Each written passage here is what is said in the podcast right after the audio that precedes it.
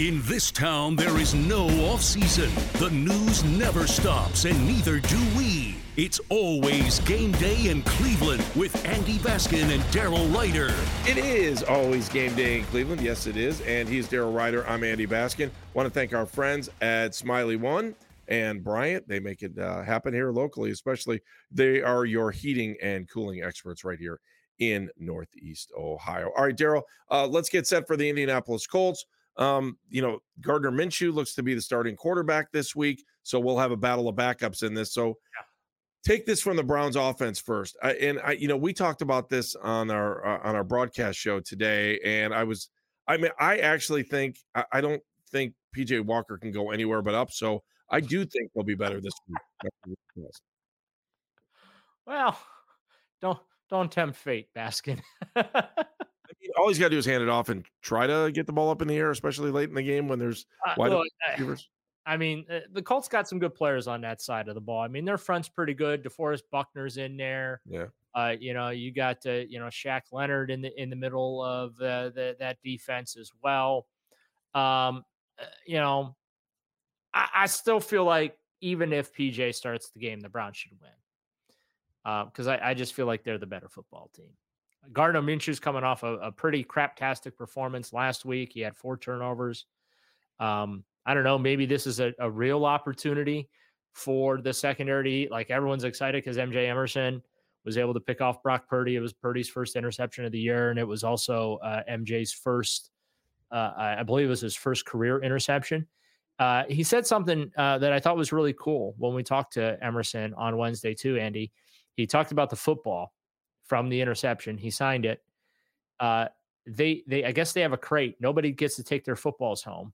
Mm. They put them in the crate, and I guess the, the thing is is to show, hey, these are all these you know these are plays. Now at the end of the season, it gets to take it home, but like for like the team thing, yeah, for motivation and stuff like that, you take your game ball, you toss it into the uh, the crate uh, for making a big play or whatever. But um, you know, uh, I I I just I feel like the Browns are the better team on both sides of the ball, even with PJ Walker at quarterback. This is a game the Browns can and should, in my opinion, win.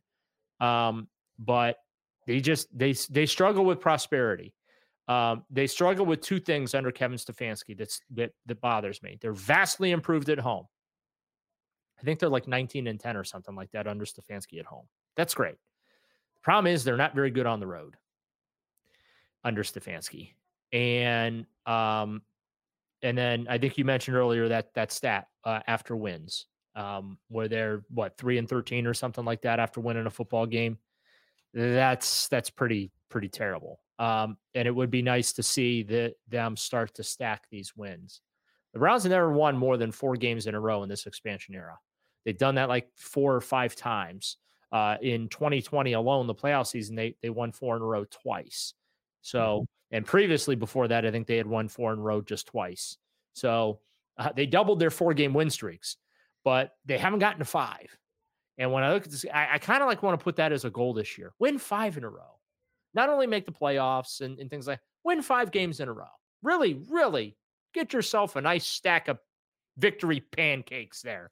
Right. Uh, but yeah, uh, I am concerned about that, th- those two items. The fact that they don't uh, they tend not to follow up wins and they also struggle on the road.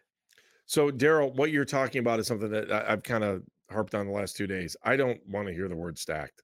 This franchise is the last team in the NFL that's allowed to talk about stacking until they do it. You made the point. Four game winning streaks are the ceiling for this franchise since 1999.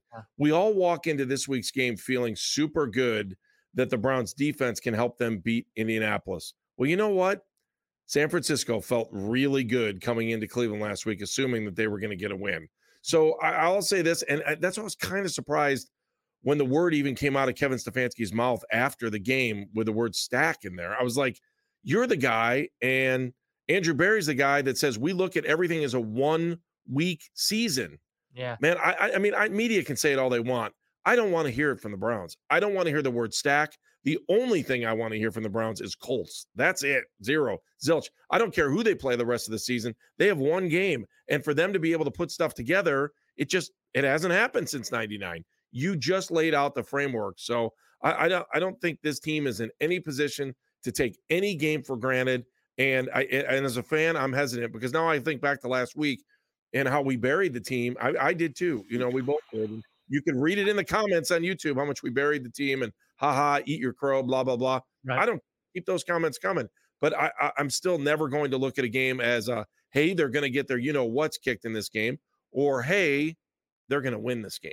Well, I, I, I, I kind of have to pause you there because I, I don't feel like the Browns are taking it for granted. Yeah, I don't either. I just I, I, I, think no one being nitpicky. I get it. I yeah, get it. I think what Kevin's trying to impress upon them is exactly the point that we have been making. The fact that they can't, they've never really been able to get it together and really put together any sustained success, right? They've had some success under Stefanski. He's the winningest coach since 1999, since this, since this team's come back. He's got an above 500 record uh, as head coach. But what they've not been able to do is carry that from week to week. So I do feel like that they're still focused on that boring ass. We just want to go one and zero oh this week. I still feel like that they're focused. Okay with that. I am too, uh, but I'm still going to make fun of it. um, but at the same time, I, I I feel like that they you know they're saying, hey, it's time to put together one and O's. You know what I mean? We want one and zero last week. Let's get 1 and 0 again this week. And let's get 1 and 0 next week and the week after and and and and start stack I think that that's where that stacking is is coming from, not from a standpoint of, "Oh, we know we're walking into Indianapolis and we're just going to kick the crap out of the Colts for four quarters, come home with our dub and and get ready for uh, you know our trip out west to to face the Seattle Seahawks." So uh, I got to push back a little bit on that. I don't think that they're taking anything for granted, especially be, with Deshaun's situation up in the air. And and look, I'm hearing the same thing come from, like for instance, the defensive players, right?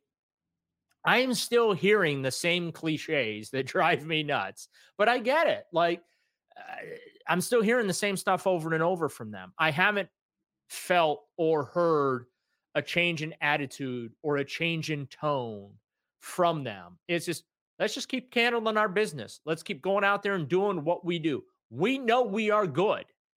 Uh, you guys, congratulations, are just starting to figure out that we're as good as we know that we are, but we have to keep going out there and proving it week in and week out and showing that level of consistency. They had a little hiccup against Baltimore. Um, and they're looking to make sure that that doesn't happen again. But guess what? I got news for you, folks. This is National Football League. It is going to happen again. This defense is not going to be able to hold teams to two touchdowns a game or, you know, seven, you know, uh, you know 14 15 16 17 points per game that's just not the that's just not the modern nfl they're going to have a game where they're going to give up 24 or 28 or 20 you know something like that um, but the key is that the offense does enough to make up for that as well. Because um, the the other thing is, is the Browns, and I got to look this up, but I think Andy, if my memory serves me correctly, 2007 and 2020 are like the only two years where the Browns scored more than 400 points in a season. Wow.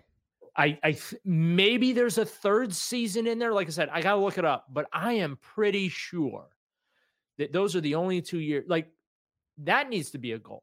Score 400 points in a season, right? And now that you're on the uh, now that we're on this 17 game schedule, the averages change. If you score 400 points a season, that means you're averaging 23 and a half points per game in today's NFL. It, uh, under the 16 game schedule model, that means you were scoring 25 points per game. So I kind of look at like the offense, their goal now needs to be you got to score at least 400 points this season, right? In yeah, fact, that makes sense. You should be in the 425, 450 range. Okay. I mean, there are teams that score five, 600 points in a season, and they do it on a regular basis. The Browns struggle to get to 400 points in a season, and now they got an extra game to do it. So, um, you know, it, it's, I, I, I feel that the offensive problems are very small and very fixable. And I think they, they, need more help at running back, and they they need to get another receiver active. Like I well, look at when I look at the offense, but you need to start with the quarterback, and you got some health issues on the line. Yeah, I, I mean, mean, that's kind of how I see it. I, I just think that this freak out over Kevin Stefanski right now is just it, it's beyond overblown and premature over a very vocal minority of the fan base. Like, let's see when Deshaun. It gets louder when they lose. That's all it is. No, and, and the other part of it. It got it was pretty loud this week after they won. No, I don't. uh, It hasn't been on our show. It hasn't been too loud. I will say that. I just. I, I, I'm the other topic that's going to come into play here too is that you know was the Deshaun trade worth it? That's going to be on the line for the rest of the season. No, I think so because that'll be on the line after this season because I think again, people it's going to heat up towards the end of the season. I, I know, I'm starting to feel it now. I mean, I'm starting to hear it. we need we need we need a body of work here. Okay, it's too early to say. Well, that's just it. There is no body of work, so that's why some fans are starting to say, "Eh, "Was this trade worth it?" I don't know. We'll see. I, you know, I can't I can't argue. I, I can't argue. and I, I think it's going to be a growing topic moving forward. But if they win this week, it, it goes in the weeds. You He's know, got- no one's gonna.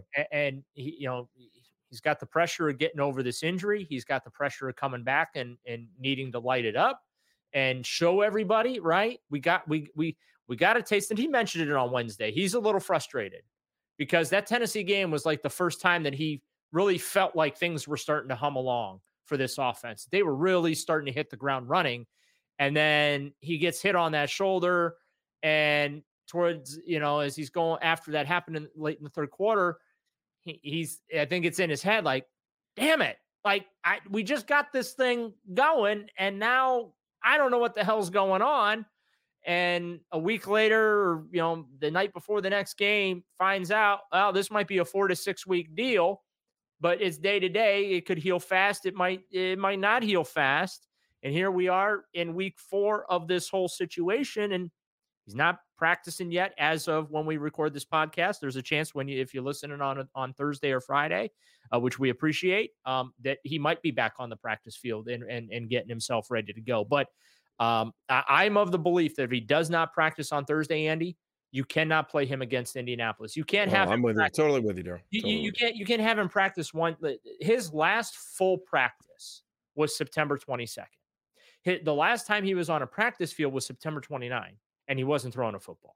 Like he was, he wasn't just limited. I mean, he was limited on the injury report, but he was extremely limited, as in he didn't throw a football.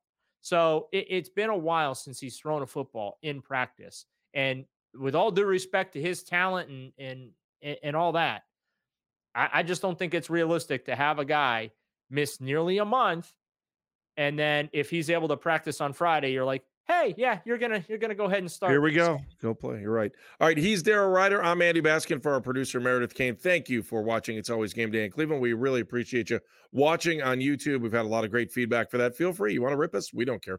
Hit us up on the bottom and, and why don't you give us a comment on the show or Give him any don't like ideas to rip I- us. Come on. it doesn't matter. No, it's good. Rip, praise, whatever you want to do. It's all good. Uh, we appreciate the feedback no matter how you do it. And of course, we love the fact that you're listening on the Audacy app as well. As long as It's you always subscribe, that's all we care about. Watch subscribe. That's right. Subscribe, subscribe, subscribe. Well said, Daryl. Well said. It's always game day in Cleveland. Thank you, Meredith.